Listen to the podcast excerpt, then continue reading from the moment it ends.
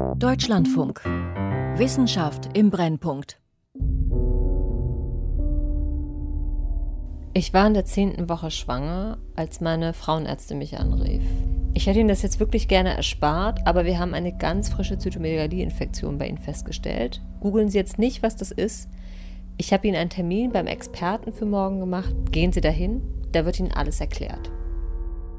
Es gibt in Deutschland eigentlich ganz gute Zahlen zu anderen angeborenen Erkrankungen. Es gibt Daten zur Syphilis. Das sind im Schnitt etwa vier Kinder pro Jahr, die betroffen sind netdoktor.de Zytomegalie ist eine Infektionskrankheit, die durch das Zytomegalie-Virus CMV ausgelöst wird. Es zählt zur Familie der Herpesviren. Listeriose, ungefähr 25 Kinder pro Jahr, Toxoplasmose, ungefähr 20 Kinder pro Jahr. Wikipedia.de ist das humane Zytomegalie-Virus für gesunde Erwachsene in der Regel harmlos, so stellt sich das Virus in der Schwangerschaft als besonders gefährlich dar.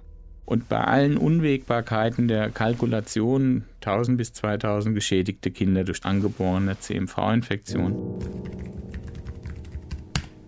Frauenärzte im Netz.de CMV-Infektion ist die häufigste infektiöse Ursache für geistige Behinderung und nicht erbliche Hörstörungen im Kindesalter. Es ist aber so, dass die CMV-Infektion als die weltweit wichtigste angeborene Virusinfektion leider nicht in den Mutterschaftsrichtlinien verankert ist. Die Hälfte haben eine geistige Entwicklungsstörung, die Hälfte Hörstörungen und ein Viertel hat eine Visostörung. Das Spektrum der Kinder aus meiner CMV-Sprechstunde reicht von tot bis gesund. Das ist das Spektrum. Ich hätte Ihnen das gerne erspart. Zytomegalie in der Schwangerschaft von Anneke Meyer. Hallo, haben Sie kurz Zeit? Ich ja. mache eine Umfrage. Es geht um Infektionskrankheiten in der Schwangerschaft. Haben Sie schon mal von Zytomegalie gehört? Nee, hab, ich habe noch nie was davon gehört. Von was? Wie heißt es? Ich glaube nicht. Zytomegalie, ist das das mit dem Käse? Zytomegalie, äh, ja, das habe ich schon gehört. Das ist immer der Wert, der, äh, den niemand kennt und der aber, wenn er irgendwie schlecht ausfällt, man zu Hause bleiben muss. So viel weiß ich. Lass das Haus, komm hinaus. Also als der Schwangerschaftstest positiv war, habe ich mich auf jeden Fall gefreut. Mein älterer Sohn Michel, der war damals zweieinhalb. Und ich fand, es war ein richtig gutes Alter, um großer Bruder zu werden. Aber ich habe irgendwie von Anfang an ein komisches Gefühl bei dieser Schwangerschaft gehabt. Und ich konnte das überhaupt nicht abwarten, zur ersten Vorsorgeuntersuchung hinzugehen. Eine Frau, die sich in der Schwangerschaft mit Zytomegalie erst infiziert, hat in den allermeisten Fällen schon ein Kind unter drei Jahren. Das Virus wird durch Tröpfcheninfektion übertragen. Kinder stecken sich leicht untereinander an. Beim Wickeln, Füttern oder Naseputzen steckt die Mutter sich wiederum beim Kind an. Meist bleibt es unbemerkt. Für ein gutes Immunsystem ist Zytomegalie so harmlos wie Schnupfen. Tatsächlich hatte ich schon vorher von CMV gehört, aber ich wusste nicht so richtig genaues. Ja? Ich wusste irgendwie, dass es doof ist, wenn man das in der Schwangerschaft bekommt. Und ich wusste auch, dass ich als Mutter mit einem kleinen Kind zu Hause sozusagen zur Risikogruppe gehöre. Die Kasse übernimmt diesen Test auf Zytomegalie nicht im Regelfall. Und deshalb habe ich bei der Frauenärztin dann bei der Erstuntersuchung diese IG-Leistung, CMV-Test angekreuzt. Aber eigentlich bin ich davon ausgegangen, ja, habe ich wahrscheinlich eh schon gehabt so. Zytomegalie ist weder eine neue Erkrankung noch besonders selten. In Deutschland trägt jeder Zweite das Virus in sich. Trotzdem kennt es kaum jemand. Nur eine von drei Schwangeren hat schon einmal von Zytomegalie gehört.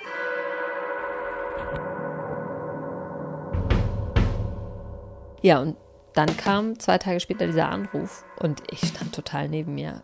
Das so innerlich ganz leer. Und als ich dann langsam wieder denken konnte, war das erste eigentlich, was bedeutet das für mein Kind und, und was kann ich tun? Ich bin am nächsten Tag halt zu diesem Termin zum Spezialisten gegangen, den meine Frauenärztin für mich ausgemacht hatte. Und ich war wirklich fest davon überzeugt, die erklären mir jetzt alles und sagen mir, was, was man machen kann. Ich meine, das ist ein total häufiger Infekt. Ich lebe in einem Land mit einem ordentlichen Gesundheitssystem. Das kann einfach nicht sein, dass man bei sowas nichts machen kann. Universitätsklinik Tübingen. Das Wartezimmer der Frauenklinik ist vergleichsweise leer. Es ist schon später Nachmittag und wer jetzt noch hier ist, ist Privatpatient oder hat besonderen Beratungsbedarf. Karl Oliver Kagan ist Pränataldiagnostiker. Er ist einer der Spezialisten, der Frauen wie mir alles erklären können soll. Entscheidend ist die Frage, wann hat die Infektion der Mutter stattgefunden. Und wir wissen heute, dass es eigentlich nur die Infektionen im ersten Trimenon sind, die für das Kind gefährlich sind. Das erste Trimenon, das sind die ersten drei Monate der Schwangerschaft. Genau die Zeit, in der ich mich angesteckt habe. Im Nachgang nach dem ersten Trimenon kann es noch zum Virusübertritt kommen, aber dadurch werden keine wesentlichen Schäden beim Kind verursacht. Je später im Verlauf einer Schwangerschaft eine Frau sich zum ersten Mal mit CMV infiziert, desto wahrscheinlicher ist es, dass sie das Virus auf ihr Kind überträgt. In den ersten drei Monaten sind sogenannte Transmissionen am seltensten, aber auch am folgenschwersten. Die ersten drei Monate, das ist auch genau die Zeit, in der man sich noch für oder gegen alles entscheiden kann. Klar gibt es Patientinnen, die in der Woche 10 sagen, ach, ich möchte lieber einen Schwangerschaftsabbruch, als dass ich mich auf das Thema einlasse. Denen kann ich immer nur sagen, die Chance, dass das Kind gesund sein wird, ist etwa bei 95 Prozent. Also mit anderen Worten, ein Schwangerschaftsabbruch nur aufgrund von einer mütterlichen Infektion im ersten Trimenon, muss ich ganz klar sagen, das ist nicht gerechtfertigt. Oft geht alles gut aus. 70 Prozent der Frauen, die sich in der Frühschwangerschaft mit CMV infizieren, übertragen das Virus nicht auf ihr ungeborenes Kind. Von den Kindern, die sich doch anstecken, haben 80 bis 90 Prozent bei der Geburt keine Symptome. Sie sind quasi gesund. Und der Rest? Also hier sieht man beispielsweise so ein ganz klassisches CMV-betroffenes Köpfchen von einem Feten in der Woche 28. Auf der Ultraschallaufnahme, die Karl Oliver Kagan zeigt, leuchten weiße Sprengel in einem grauen Gehirn, dazu klaffende schwarze Löcher. Die Folgen einer Infektion in der Frühschwangerschaft. Man muss kein Experte sein, um zu sehen, dass mit dem Köpfchen dieses ungeborenen Kindes nicht alles ist, wie es sein sollte. Ein Extremfall. Nicht mein Ultraschall. Da sieht man zum einen, dass das Köpfchen deutlich kleiner ist wie normal, zum anderen, dass das Gehirn kleiner ist für den Kopf, dass die Hirnwasserräume erweitert sind, dass man Verkalkungen, die weißen Flecken, Verkalkungen hier im Köpfchen sehen kann und dass die Gyrierung deutlich auffällig ist. Das wäre ein manifest befallenes Kind mit CMV. Was sagt man so einer Frau in der 28. Woche? Also es ist nicht ganz einfach, die Bildgebung direkt auf die Funktion hin zu übertragen. Insofern kann man nicht so ohne weiteres sagen, dieses Kind wird dieses können und jenes nicht. Ja? Nichtsdestotrotz, wenn wir jetzt ein Kind haben, wie in diesem Fall, wo wirklich manifeste Probleme im Gehirn zu sehen sind, müsste man die beraten, muss man überlegen, welche Möglichkeiten wir für das Kind im nachgeburtlichen Bereich zur Verfügung stellen können. Und wir müssen auch im Einzelfall über einen Schwangerschaftsabbruch reden, trotz der späten Schwangerschaftswoche. Meistens nicht behindert, manchmal schwer. Dazwischen ist alles möglich. Auch mein Spezialist gibt mir keine genauere Prognose für mein Kind. Die Ärzte wissen selber vieles nicht. Ah, das ist ein schwieriges Unterfangen. Aber leider sind hier bei Weitem noch nicht alle Möglichkeiten ausgeschöpft. Wir wissen immer noch nicht sicher, wie hoch die Transmissionsrate ist. Ich kann nur spekulieren. Leider nein, ist nicht adäquat untersucht. Es gibt keine sauberen Daten zur Reinfektion. Da sind die Zahlen nicht so gut. Dann weiß man wenigstens, womit man es zu tun hat. Und es ist ein Ende mit diesem Spekulieren, Vermuten, Nichtwissen. Wenn man das so genau wüsste, das ist mehr erfahrungsbasiert. Ich habe da keine besonders gute Erklärung für. Da gibt es keine Daten mehr dazu. Wir können es uns nicht erklären. Sie wissen noch nicht einmal, wie viele Kinder tatsächlich betroffen sind. Zuverlässige Studien oder Meldepflicht gibt es nicht. Die Experten behelfen sich mit Hochrechnungen. Sicher ist nur, seitdem gegen Röteln geimpft werden kann, ist CMV das Virus, das die meisten angeborenen Behinderungen verursacht. Was unternimmt unser Gesundheitssystem dagegen? Wenn eine Patientin zu uns kommt mit einer Infektion nach Woche 14, würde ich grundsätzlich mich an der internationalen Empfehlung halten und die darüber aufklären, dass es ein 30 bis 40 prozentiges Transmissionsrisiko gibt und sechs Wochen nach der vermuteten Infektion eine Fruchtwasseruntersuchung durchführen, um zu schauen, ob der Fet tatsächlich infiziert ist. Sollte der Fet dann noch nicht infiziert sein, ist der Fet wieder aus dem Risikobereich herausgewachsen. Also abwarten und hoffen. Eine Behandlung, die die Übertragung des Virus auf das Kind verhindert oder wenigstens die Chance auf eine gesunde Entwicklung erhöht, gibt es nicht. Zumindest nicht offiziell. Die einzige Ausnahme, die wir machen, ist für das Zeitfenster erstes Trimenon und früher. Inoffiziell gibt es möglicherweise doch ein wirksames Medikament. Und in Vorbereitung für die Gaben würden wir die Krankenkassen um Kostenübernahme bitten. Es ist nicht für Anwendungen in der Schwangerschaft zugelassen. Insofern müssen wir im Einzelfall die Krankenkassen bitten. Und zwar so schnell wie möglich. In aller Regel beginnen wir in den nächsten drei Tagen nach Vorstellung bei uns mit der Therapie.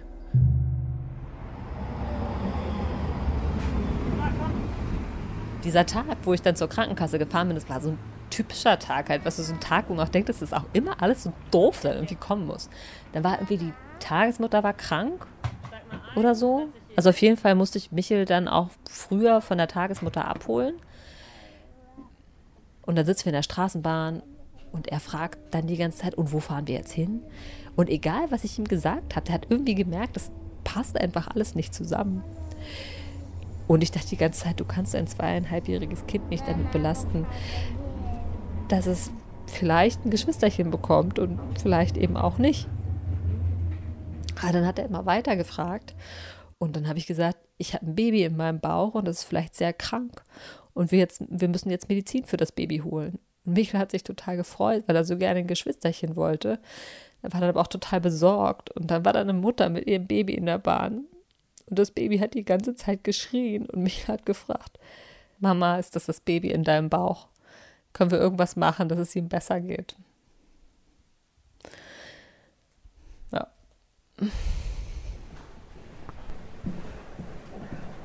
Klaus Hamprecht hat sein Labor am anderen Ende der Uniklinik Tübingen, ein paar Bushaltestellen entfernt von Karl Oliver Kagans Praxis.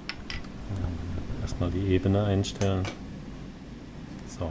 Der Facharzt für Mikrobiologie und Virologie leitet das Konziliarlabor für Zytomegalie des Robert Koch Instituts. Ich kann Ihnen das jetzt auf den Monitor noch übertragen, was ich hier im Mikroskop sehe. Schauen Sie erstmal vielleicht selbst durch. Das Konziliarlabor erforscht und dokumentiert die Verbreitung, Diagnose, Therapie und Prävention von Zytomegalie. Ich möchte bei Klaus Hamprecht erfahren, wie man die Übertragung von CMV auf ungeborene Kinder vielleicht verhindern kann. Sie sehen jetzt so braune Punkte auf einer etwas äh, strukturierten Oberfläche. Ja? Das sind die Zellkerne von humanen Vorhautfibroblasten. Und äh, wir benutzen diese Nachweismethode der Kurzzeitkultur zum Nachweis von CMV im Fruchtwasser. Die Probe unter dem Mikroskop stammt von einer Patientin, die zur Kontrollgruppe einer Studie gehört, die Klaus Hamprecht gemeinsam mit Karl Oliver Kagan durchführt. Es geht darum, die Wirksamkeit genau der Therapie zu untersuchen, die zwar offiziell nicht zugelassen ist, in der Praxis aber doch vielen Frauen angeboten wird, die wie ich in der Schwangerschaft CMV bekommen haben. Passive Immunisierung. Die Idee dahinter ist einfach. Frisch infizierte Patientinnen erhalten eine Infusion mit Antikörpern, sogenannten Immunglobulinen, gegen CMV. Sie sollen das Virus in Schach halten, bis das Immunsystem es geschafft hat, genug eigene Antikörper zu bilden. Ein entsprechendes Medikament gibt es, Zytotect wurde für Patienten entwickelt, deren Immunsystem nach einer Organtransplantation geschwächt ist. Für die Anwendung in der Schwangerschaft ist es nicht zugelassen. Wenn ich keine gefärbten Kerne hier sehe, dann ist alles prima. Dann gibt es kein Virus-Nachweis äh, und sind eben Zellkerne nachweisbar, dann haben wir den Nachweis der Infektion. Seit fast acht Jahren untersuchen Klaus Hamprecht und Karl Oliver Kagan, unter welchen Umständen passive Immunisierung die ungeborenen Kinder schützt. Eine wichtige Erkenntnis: Es muss schnell gehen. Die Infektion muss frisch sein. Das heißt, der Bluttest muss anzeigen, dass die Patientin noch keine eigenen Antikörper gegen das Virus gebildet hat. Dann muss die Therapie zeitnah beginnen. Und die Patientin muss vor der 14. Schwangerschaftswoche sein.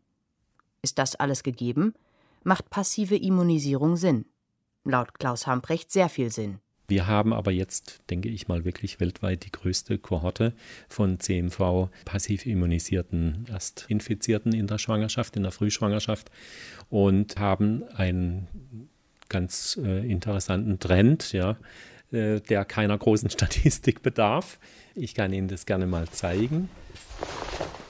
Klaus Hamprecht schält sich aus einem Laborkittel und verschwindet am Schreibtisch hinter einem Stapel Papiere, wo sein Computer steht.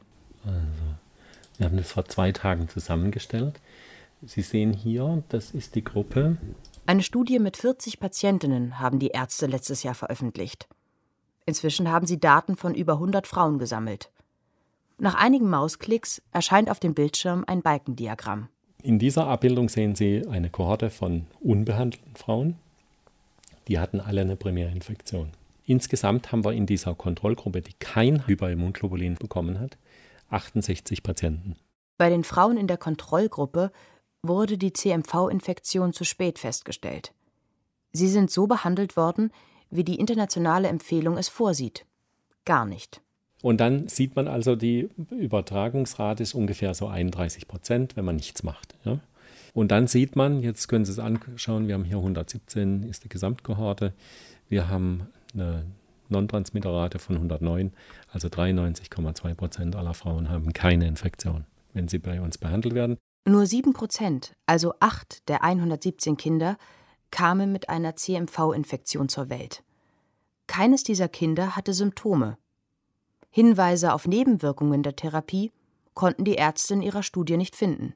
Das bedeutet, wenn man jetzt von 31 Prozent auf 7 Prozent kommt, ist das schon mal, denke ich, ähm, also der Nachweis der Effizienz dieser Therapie.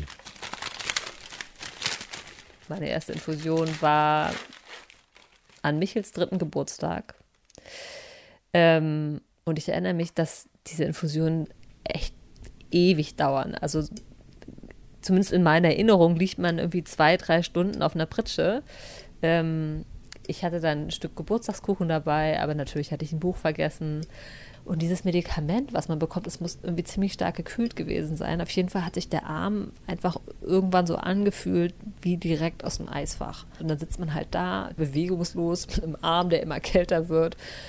Ja, und hat zu viel Zeit, über Dinge nachzudenken. Und man dreht sich so in Gedankenschlaufen. Es wird schon alles gut gehen. Manchmal geht auch nicht alles gut. Irgendjemand macht die Statistik. Hätte ich nicht schon mal von CMV gehört, hätte ich den Test nicht gemacht. Hätte ich den Test nicht gemacht, dann wüsste ich nicht von der Infektion. Und wüsste ich nicht von der Infektion, hätte ich keine Behandlungsoption gehabt. Und es ist halt, das kommt einem so zufällig vor. Und dabei ist CMV so eine häufige Infektion. Und dann fragt man sich einfach, die Krankenkasse zahlt das nicht? Ja, wie kann denn das sein?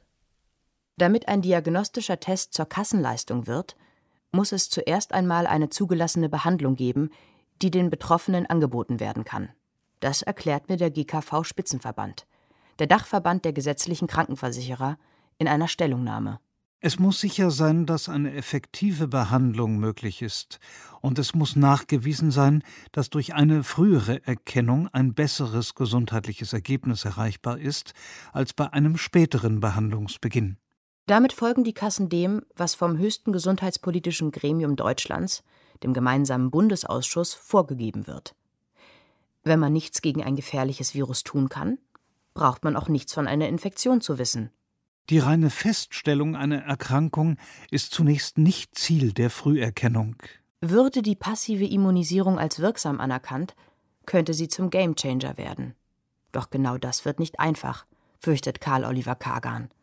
trotz seiner eigenen Untersuchungen zur Wirksamkeit. Es gibt eine internationale Empfehlung und die besagt, dass Immunglobuline nicht in der Schwangerschaft zur Vermeidung der Transmission verabreicht werden sollen. Ausschlaggebend für die Empfehlung ist eine Studie von 2014, die die Wirksamkeit der Immunglobuline im Vergleich mit einem Placebo, also Kochsalzlösung, untersucht hat. Solche placebo-kontrollierten Studien sind der Elchtest der evidenzbasierten Medizin. Ohne Placebo-Kontrolle gibt es keine Zulassung. In der Studie von 2014 übertrugen die Patientinnen, die Immunglobuline erhalten hatten, das Virus zwar weniger oft auf ihr Ungeborenes, der Unterschied war aber nicht signifikant. Elchtest nicht bestanden. In der Studie sieht man aber heute einige kritische Punkte. Karl Oliver Kagan kritisiert vor allem die Einschlusskriterien, die bestimmen, welche Patientinnen in der Studie aufgenommen wurden. Bei einigen lag die Infektion schon so lange zurück, dass die passive Immunisierung einfach zu spät kam, um eine Ansteckung noch verhindern zu können. Der nächste Punkt ist, dass die zeitnahe Therapie von großer Bedeutung ist. Und in dieser Studie gingen wieder fünf Wochen im Mittel ins Land zwischen der Identifikation der Infektion und Beginn der Therapie. Wenn eine Mutter ihr ungeborenes Kind ansteckt, dann in den ersten sechs Wochen nach ihrer eigenen Infektion. Das wissen die Tübinger Ärzte inzwischen. Aber je mehr Zeit vergeht, bis mit der Therapie begonnen wird, desto weniger wahrscheinlich ist es, dass sie noch etwas bringt. Und dann kommt noch der Punkt der Pharmakokinetik dazu. Heute wissen wir, dass man eine Halbwertszeit von zwei Wochen hat und nicht wie vorher angenommen vier Wochen hat, sodass man dieses vier Wochen Zeitintervall zwischen zwei Medikamentengaben viel zu lang ist, um eine adäquate Therapie auch zu gewährleisten. Noch ist das kein allgemeines Ärztewissen. Viele Frauenärzte, die der internationalen Empfehlung zum Trotz passive Immunisierung anbieten, behandeln in Anlehnung an ältere Studien. Hamprecht geht davon aus, dass das den Erfolg schmälert. Durch die Veränderung des Studienprotokolls haben wir neue, qualitativ bessere Ergebnisse erzielt als diese randomisierte, kontrollierte Studie, die 2014 veröffentlicht wurde. Die Tübinger Studie hat nur ein Problem. Sie entspricht nicht den höchsten Anforderungen der evidenzbasierten Medizin. Kein Placebo. Eine placebo-kontrollierte Studie mit Gabe von Kochsalz meinetwegen könnten wir aus ethischen Gründen nicht rechtfertigen. Wir sehen ja die Effizienz dieser Behandlung weil wir wissen, dass die Frau, die eben diese Kochsalzlösung bekommt, ja ein fünffach höheres Risiko hat, eine Übertragung zu bekommen, wie wenn wir sie nach unserem Schema behandeln würden. Und da muss man auch irgendwann die Frage stellen, ob diese evidenzbasierte Medizin in jedem Falle medizinischer Entscheidungsbildung tatsächlich die Grundmaxime des Handelns sein kann. Die Ärzte versuchen erstmal ihre Datenbasis weiter auszubauen. Kollegen aus anderen Kliniken haben zugestimmt, sich der Studie anzuschließen. Wenn verschiedene Kliniken mit demselben Protokoll zu den gleichen Ergebnissen kommen, stärkt das die Belastbarkeit der Daten. Hohe Fallzahlen erfolgreicher Therapien erlauben es aber auch, andere Argumente ins Feld zu führen, allen voran gesundheitsökonomische. Der Test auf CMV, der von einem Laborautomaten durchgeführt wird, dauert 18 Minuten. Er kostet für eine Schwangere als Selbstzahlerleistung 15 Euro. Die Folgetests für potenziell erstinfizierte Frauen kosten 26 Euro. Die Kosten für flächendeckendes Screening und Behandlung der erstinfizierten Schwangeren berechnen Gesundheitsökonomen für Deutschland mit etwa 61 Millionen Euro.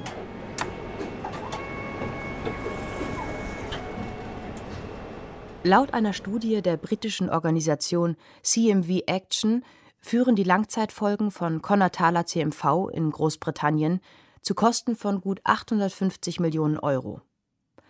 Eine Kalkulation für Deutschland aus dem Jahr 2010 ergab Folgekosten von 243 Millionen. Ist das dein kleiner Bruder?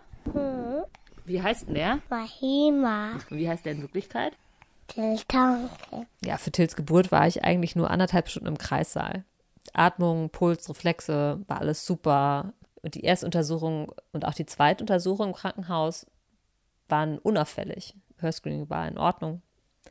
Und hätten wir nicht gewusst, dass ich in der Schwangerschaft eine Infektion hatte, dann wäre sein Urin auch gar nicht auf CMV untersucht worden. Dann hätte Till auch nicht die Zusatzuntersuchung bekommen, bei der dann halt die Zysten und die Verkalkung in seinem Gehirn aufgefallen sind. Was hast denn du alles mit dem vor mit dem Till Tomke?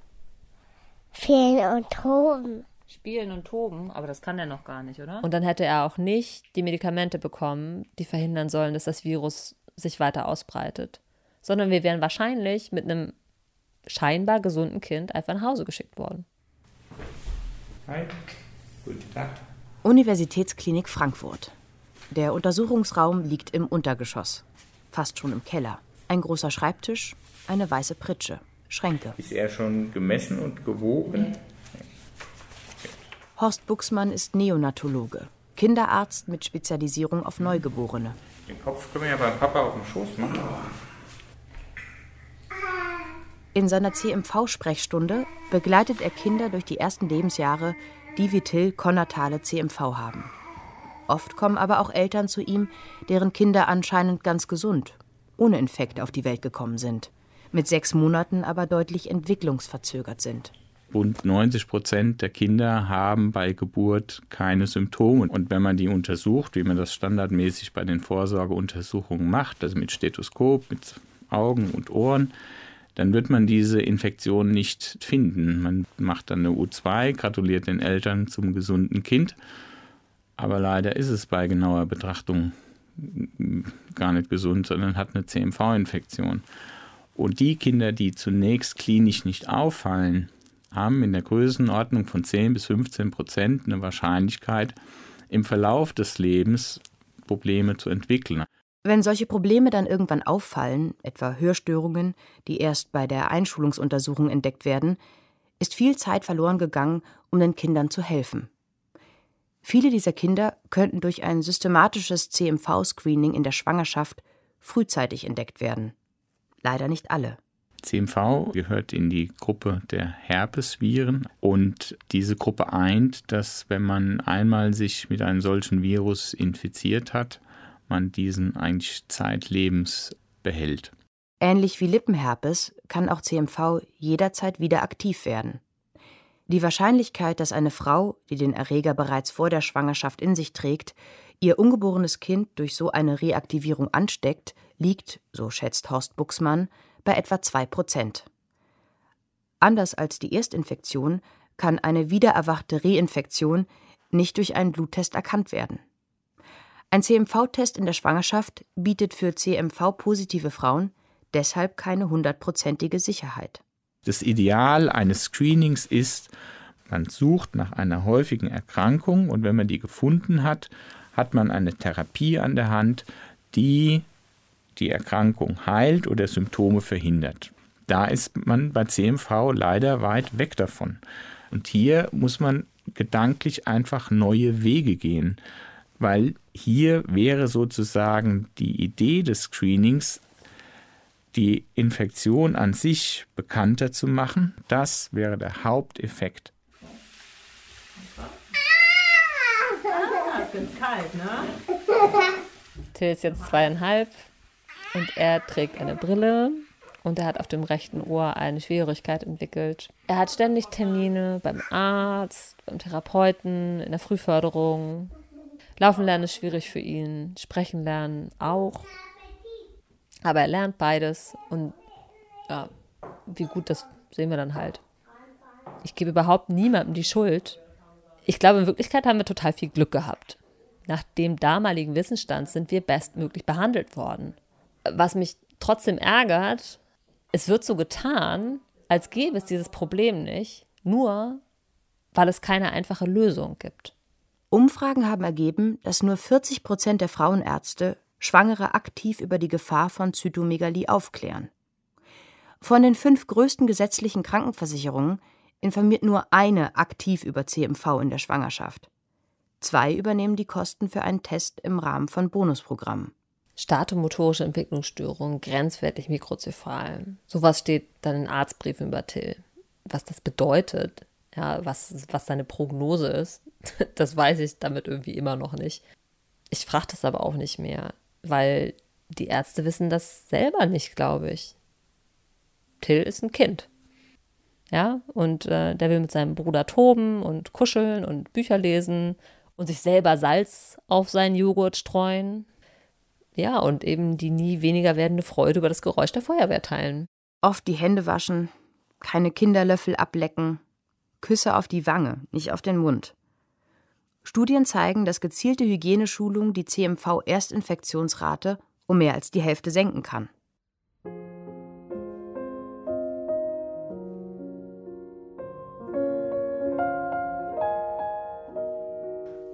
Aber klar, ne, dann kommen halt manchmal diese Momente,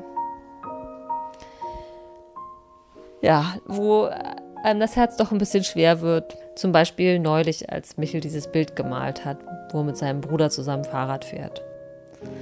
Ja, und ich hoffe natürlich, dass sie das irgendwann mal zusammen machen können.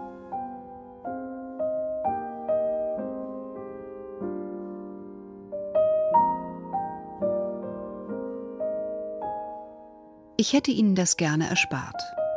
Zytomegalie in der Schwangerschaft von Anneke Meyer. Es sprachen Lisa Hirdiner und Olaf Ölstrom. Ton Hermann Leppich. Regie Friederike Wigger. Redaktion Christiane Knoll. Produktion Deutschlandfunk 2020.